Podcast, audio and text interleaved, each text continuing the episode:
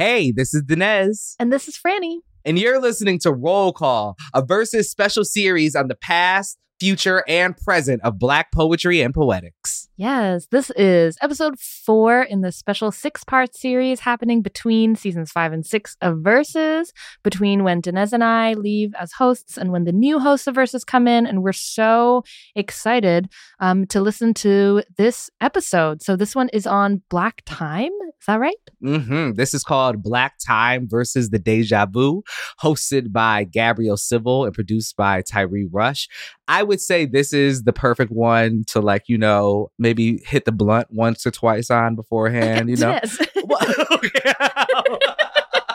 All right, I guess, you know, yeah, sure. I guess I don't know why I just became a teacher in that. You did like a middle school teacher. I don't know why when I have literally have edibles in this desk drawer, but please go ahead. Okay.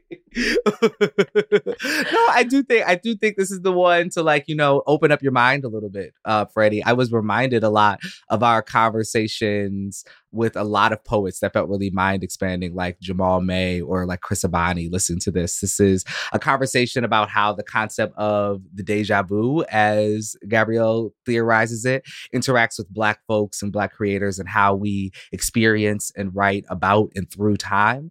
Um, and also, I think Tyree just sort of snapped on the um, audio production. It is so cool to listen to. It's very trippy. That's why I said you can hit the blunt, right? Because it, it, it takes you there, right? Uh, let your mind be free a little bit um, and get into a really cool conversation, a podcast that also dips a lot into performance in some really cool ways um, with Gabrielle Civil. And this is Black Time versus the Deja Vu. I, I'm grateful that she was around all that time. But the time that I spent with them is now becoming a memory that I'm trying to turn into words. Black, black time, black time, black time, black time, black time, black time, black time, black time, time, black time, black time, black time, black time, black time, black time. I want to take advantage of time.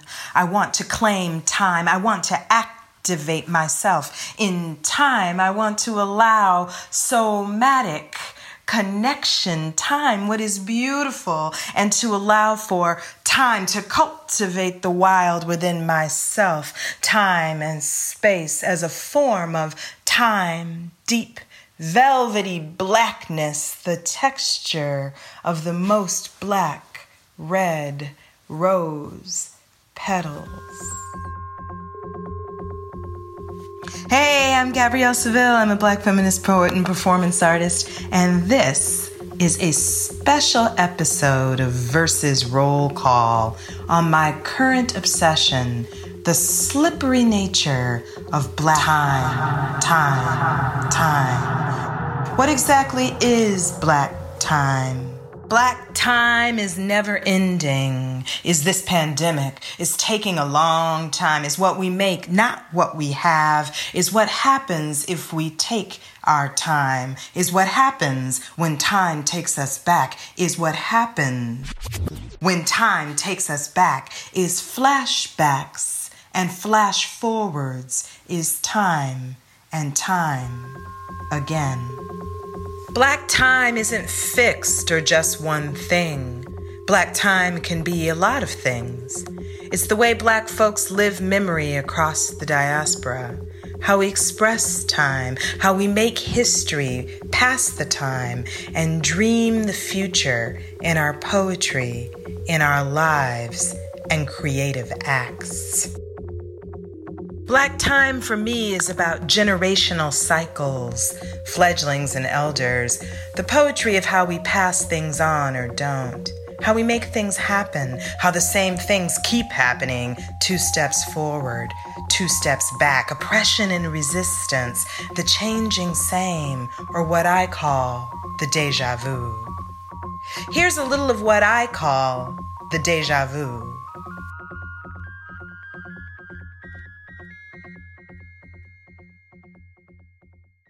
One. The Deja Vu is not not a strip club in Ypsilanti. Two, this is to say, when you tell your sister Yolene that the name of your next book is The Deja Vu, and she laughs and says, Herman says, Isn't the Deja Vu a strip club in Ypsilanti? Herman is her husband, and we won't get into how he and his brothers might know about this club. You just laugh and say back, three, that maybe it is. Three, that maybe it is. Three, that maybe it is. Ten, mining experiential echoes. Black creatives have long been mining experiential echoes in black time. If you haven't read Octavia Butler's novels Kindred or Parable of the Sower, you're in for something good. While you're at it, check out Black Quantum Futurism's amazing art projects. Absorb Alexis Pauline Gumbs' extraordinary M archive, or listen to Nikki Giovanni's Ego Tripping on repeat. I was born in the Congo. I walked to the Fertile Crescent and built. I was born in the Congo. I walked to the Fertile Crescent and built Steeped Sphinx. in all this, I decided to embark on my own quest in black time. Join me as I talk to some black poets and thought leaders in my own life about what black time has meant or might mean to them. She is a descriptive term sitting on stoops, too tired to walk. Experience has shaded her youthful poetry. Time waits on corners, watered by bloods and dogs. That's Rashidah Ismaili, acclaimed poet, playwright, and fiction writer, reading from her poem Harlem Nuances from her collection Cantata for Jimmy. When I first thought of Black Time, I thought of this poem, and really I thought of her. Born and raised in Benin, Rashidah has lived in Harlem for decades. She was active in the Black Arts Movement and a founding member of the Organization of Women Writers of Africa. Rashidah is a true fountain of memory. She knew everybody. These were the people that I met when I went to Paule Marshall's. Rosa Guy, Louise Meriwether, um, Maya Angelou. They were inspirational. They were so sophisticated. They did things that I would I wouldn't do. I couldn't do. I mean, like drinking and smoking. But it wasn't just because they drank and smoked that I thought they were sophisticated. It was the whole thing. The way they presented themselves. I mean, they dressed like how I want. You know what I mean? Like, this is who I am. Maya would walk in, and she, I mean, she's already like six foot. She was wearing high heels, you know, long before uh, this big uh, stiletto things that people are walking around on now. God knows how they walk. Um, and she'd come in and she said, Paule, open the windows. I'm taking off my shoes. And she'd take off her shoes. They were very loyal to each other and they were very political. Rose, Rosa was the one who mounted the um, protests at the UN when Lumumba was assassinated. I mean, she was fearless. They climbed out on the ledge and dropped the banner. Again from the poem Harlem Nuances. Sometimes at night she thinks she hears the sounds history has recorded. Her lights are out. The current is dead. Candles have ways with forms.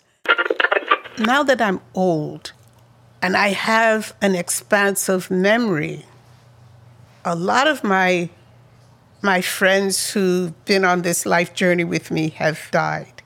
Paule Marshall, she died at 90. Bernette Golden Ford, she was 70 and she died of breast cancer. And, and so now that I'm older, well, I look at, say, Bernie, who dies at 70, but all the things that she was able to do in the 40 years that I knew her, I don't see young black women going into publishing for young readers with the passion that she had. And so I worry about the continuity of time. What's going to happen to all the work that she did? So, Miss Rashidah, when you think of black time, what do you think of? When I think of black time, I think of how Africans And, and especially in the diaspora, it's very interesting how we continue and how we conceive of time and ourselves in that. It isn't just the collection of experiences or aging, it's more than a collection, it's a gathering of all the things known and unknown that are part of who and what we are, whether we know it or not, whether we understand it or not. I think about Baldwin, for whom this collection of poems was written. I met him at Paule Marshall's house. She had met him when she went to France. He was there, always had a cigarette. He had a cigarette like this and a glass like that. And it was always smoking and sipping, smoking and sipping. And one time he said something. He said, My soul looks back and wonder how I got over. And and Audre Lorde used to say, You don't understand. We are victorious because we weren't supposed to be here. We were not supposed to survive. When I think of black time, I think of my younger self. Miss Rashida, what did you know or not know when you were younger? What did you not understand? I think that the younger me did not know how to navigate the male female man woman socializing situation. And I always blamed myself. I thought, and I'm thinking of one person in particular. I really, really, um, I really liked that person. And the person never showed any interest in me. And then one time I was at a poetry reading, and he gets up and makes this announcement I dedicate this reading to the woman, to a woman I've always loved, and it's me. And I why didn't you say that 25 years ago? He's dead now, but that's okay. He died. He died two years ago. But oh God, I thought he was. Oh, I had such a crush on him. He was. He was exactly what I love. He was tall. I mean, extremely tall. Very, very black and smooth. He was an African American. Oh my God, just palpitations of the heart, nervous stomach, the whole thing. When I hear Miss Rashida talk about her crush, I can see her as a girl, a young woman, wishing this tall, black, smooth African American would love her. I can hear that youthful heart still beating in the voice of the elder speaking to me today. And I think how we all carry within ourselves those earlier moments, those earlier versions of ourselves. This reminds me of the end of Miss Rashidah's poem, Harlem Nuances.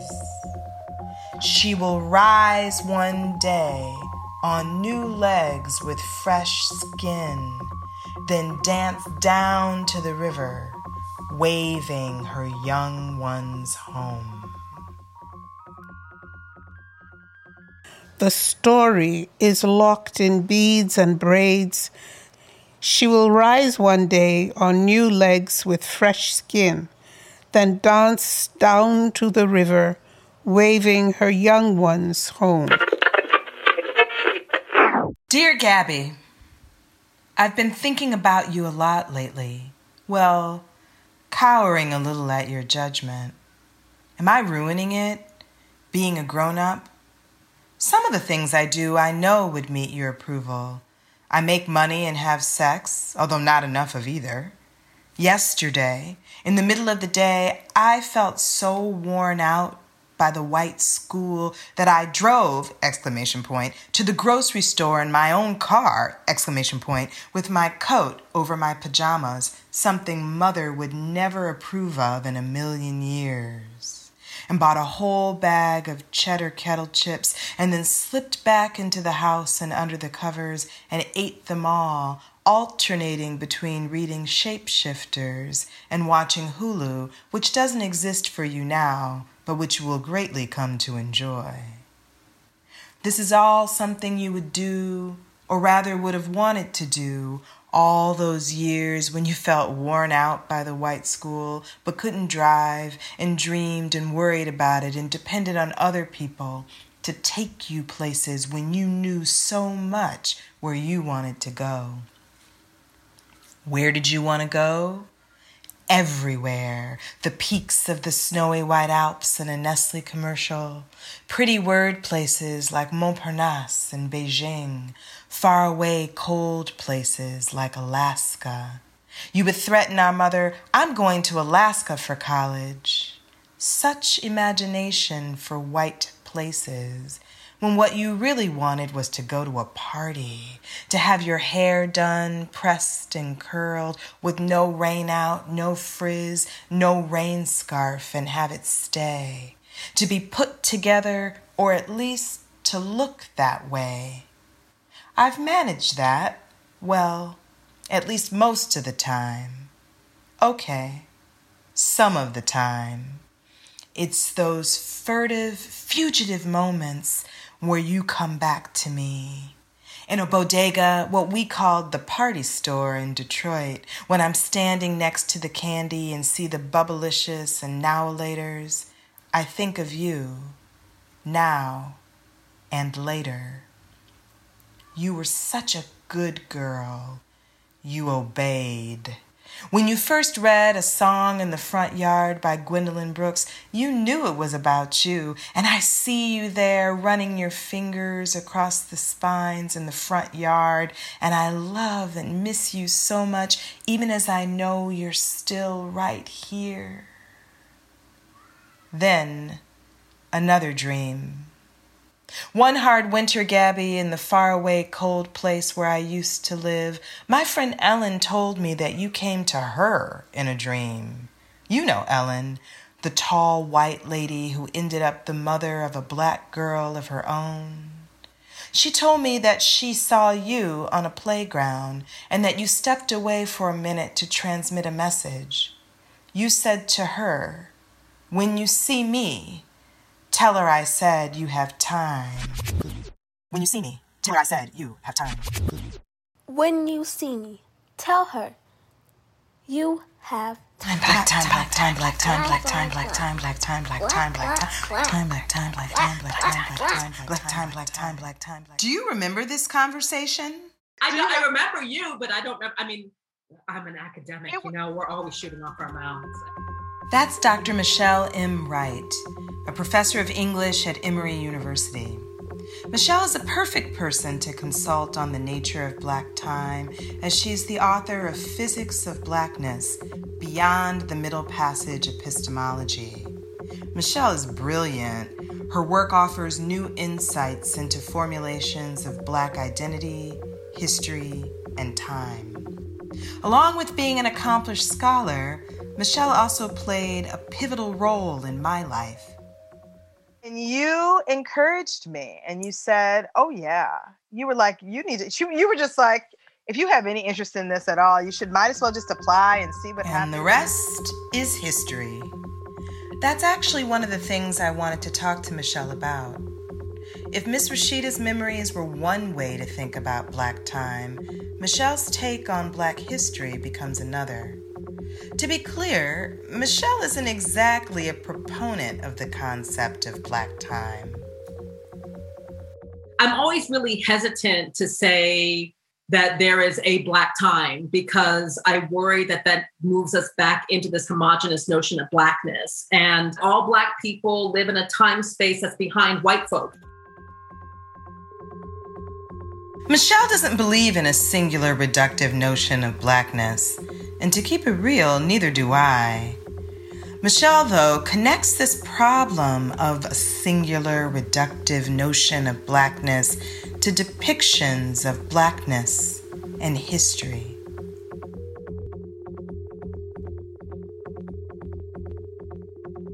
Yeah, absolutely. Um, we tend to think of blackness as a historical identity when we're forced to define it. And that makes sense, right? It's like, how do we know that you and I are both African American? We think immediately to the enslaved past, or perhaps a more recent past of civil rights, black power. And we see all those historical events as having informed our identity. And in many ways, when we're reacting to or protesting racism or you know, engaging with an ally, it's the politics that came out of those historical events and the philosophical arguments that came out of it that get us thinking about what is black and what is not black, what is problematic and what is not problematic. So on the surface, it all looks good. Like that, okay, that, that, that works, that's great.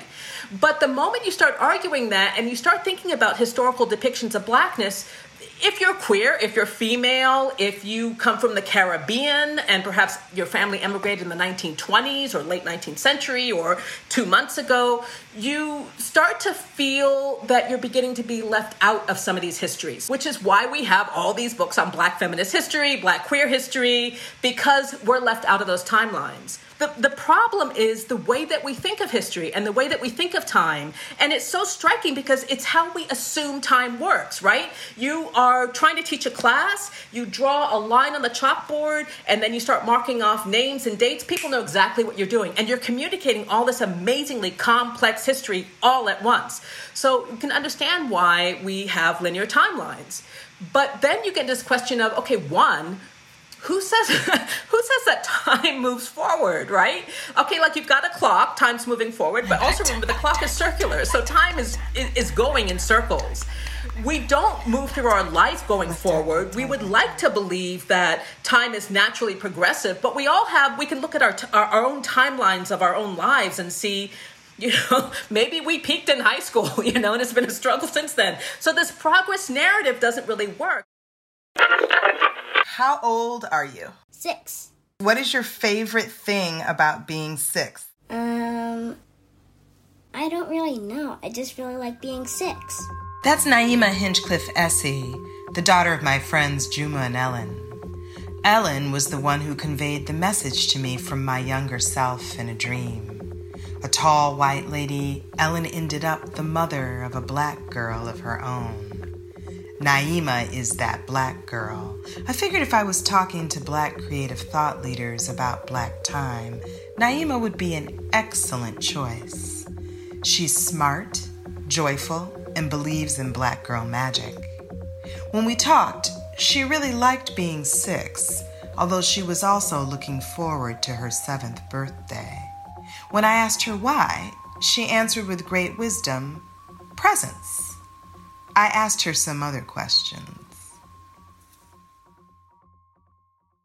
Do you have a favorite memory?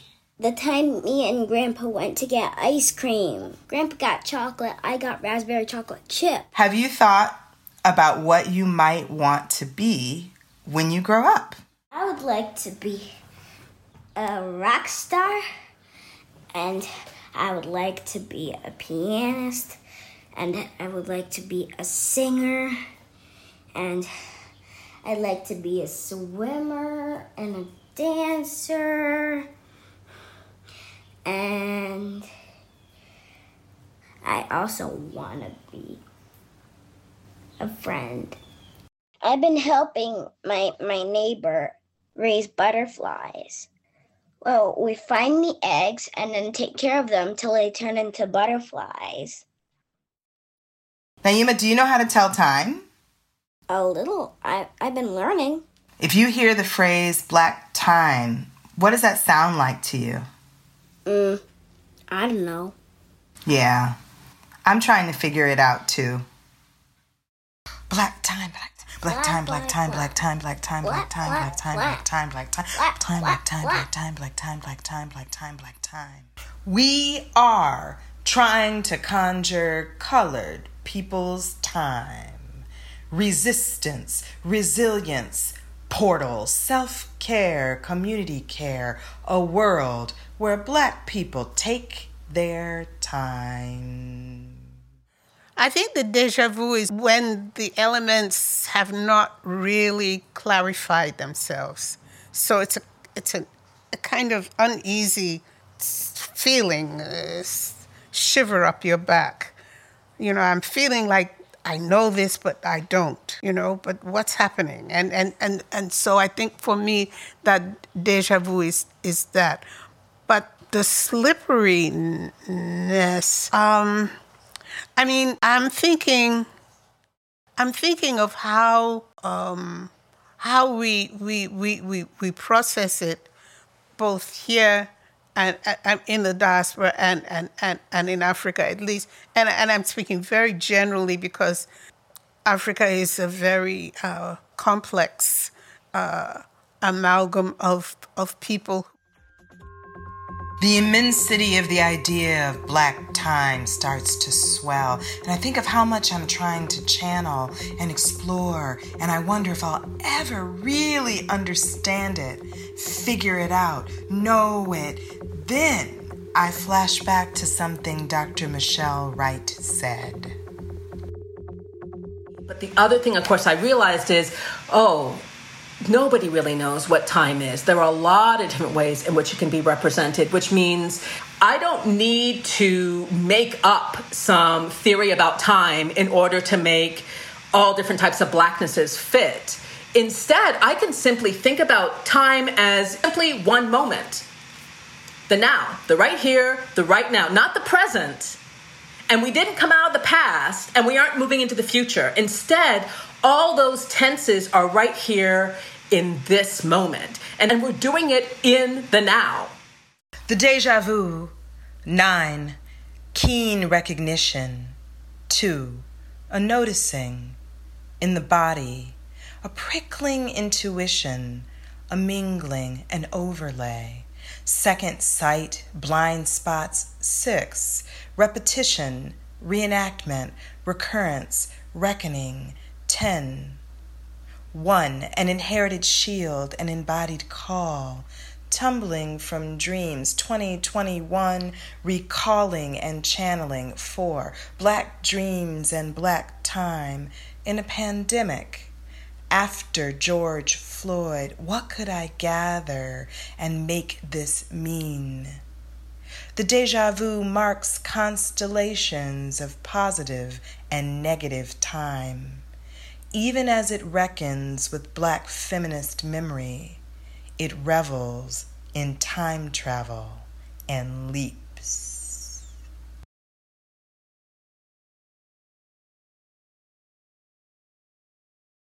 Every morning, I have to make sure this is when I'm from. In this moment, I will take whatever design is available, how many rituals done and undone again, a humidity prime for this spectacle. To say partial, how many times have I known the other intimately? Turn alarm into music. Every day, some kind of orchestral moment. That's jayy dodd reading from her poem. Every morning, I have to make sure this is when I'm from.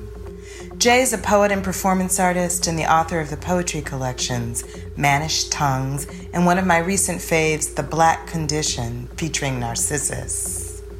jayy is smart, stylish, funny, and was hyped to talk with me about black time. Title of this Every morning I have to make sure this is when I'm from. So let's start like this When are you from? I have to make sure every day, and I don't. I think, I think I think it's whenever I don't feel present is when I feel bad. Because I think that, in one hand, I am a firm believer that time is actually more apathetic.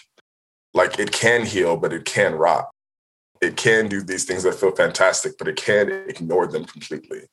And bad festers the same way good blossoms. And so it's like, I think that we put a lot of valence and moralistic value on time because it literally makes us feel better. But it does not care. And so it's like time does not care about, you know, your intention. If you are working and manifesting, you'll get it.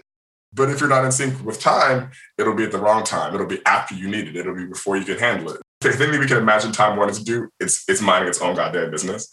What is the role of poetry in that? And especially for you as a poet, how does poetry intersect or not intersect or help to support or help to evade some of these experiences of time that you're describing? Poetry for me is usually a marker of time, time marker of like the language, the body, the the sense that I feel in those presents. Um, and then using them as like a personal metric for how far I've come or not from from those places. When we first started talking, jayy talked about relationships between black time and trans time in her work as a poet and in her life as a black transgender woman. I've been having this new sort of imagination because I was just like, before I decided to transition, I just could not literally imagine myself past 25. Like I just couldn't. Like on my if you if you were ever to sit, sit me down and be like, what do you want to be at 30? I was gonna be like, will I be at 30? What will I be? Alive? And so uh and so um, between the end of college and uh, my transition was really just like uh, amorphous period of like figuring out what to do with all this time that I didn't ever expect to have or at that point even really want. First probably two years of my transition, I would spend hours a day in the mirror, just looking in the mirror, just looking at my face, just like convincing myself that I was real. Like, I, you're here, you're here, you're here. Like, like, and so uh haven't needed to look in the mirror to get out of something in so long that I forgot that that was a place that I would go to to get out of something. My reflection could be a place in time that's probably the place that I come back to most. And I see with my transition and the hormones, like my face changing and my body changing. And so it's like, if I wanted to believe in time, now's the time because I can literally see it, see how time is changing my physical form. This thing that I wanted no part of, n- not to exist, is now you know becoming a garden before me. And so um, I love that. I love that. So jayy, when you hear the phrase "black time," What do you think of, or what does that mean to you? Yeah, when I think of Black time, I think of the rhythms we make to lock in our sentiments and emotions and expressions, sort of both outside of time and inside the times we are in. Um, also, just like the fact that, like, I feel like Black people understand apocalypse different because we are have always been at, at the end time. We've always been post abduction. We've always been post invasion. We've always been post human. And so I think that if you were you sort of born into an after, then what is time to you? And so a lot of people have decided that we're already dead. So every day that we live, we are outside of common time. Um, so yeah, so I think black time is also um, the, the sort of like resistance of just simple black being in a time that doesn't want us and that's built to, to kill us. Um, so yeah, rhythm, sound, and resistance. Rhythm, sound, and resistance. Rhythm, sound, and resistance. Yes, those are the things I hear too in Black time and Black poetry across the diaspora. And I heard it too in the voices of everyone I talked to about Black time and the deja vu the poets and the scholar, the elder and the child, and everyone in between. In black time, we are all living memory, making and unmaking history, passing the time, dreaming the future, revisiting the past, and transforming it all into the now. Thanks to Rashidah Ismaili, Michelle M. Wright, Naima Hinchcliffe SC, and her mom, Ellen Marie Hinchcliffe, jayy dodd, and Zetta Elliott. You can find Rashidah Ismaili's poem, Harlem Nuances, in her collection, Cantata for Jimmy. You can hear more of Michelle Wright's analysis of epiphenomenal time in physics of blackness beyond the Middle Passage epistemology. You can read jayy dodd's poem, every morning. I have to make sure this is when I'm from in the Bennington Review, issue 8. The letter to Gabby can be found in my essay written with Zetta Elliott, Opening Up Space for Global Girls, in my book, Experiments in Joy. The lines on black time and the deja vu can be found in Sphericity, Wild Beauty, and The Deja Vu, all from my forthcoming book, The Deja Vu. These were used with permission from Coffee House Press. The book drops on 22222, February 22nd, 2022. Get involved, people. Get involved. The producer for this episode was Tyree Rush, and it emerged to the Verses Roll Call series of the Poetry Foundation. Thanks and blessings to everyone in the program. See you in Black Futures. Peace.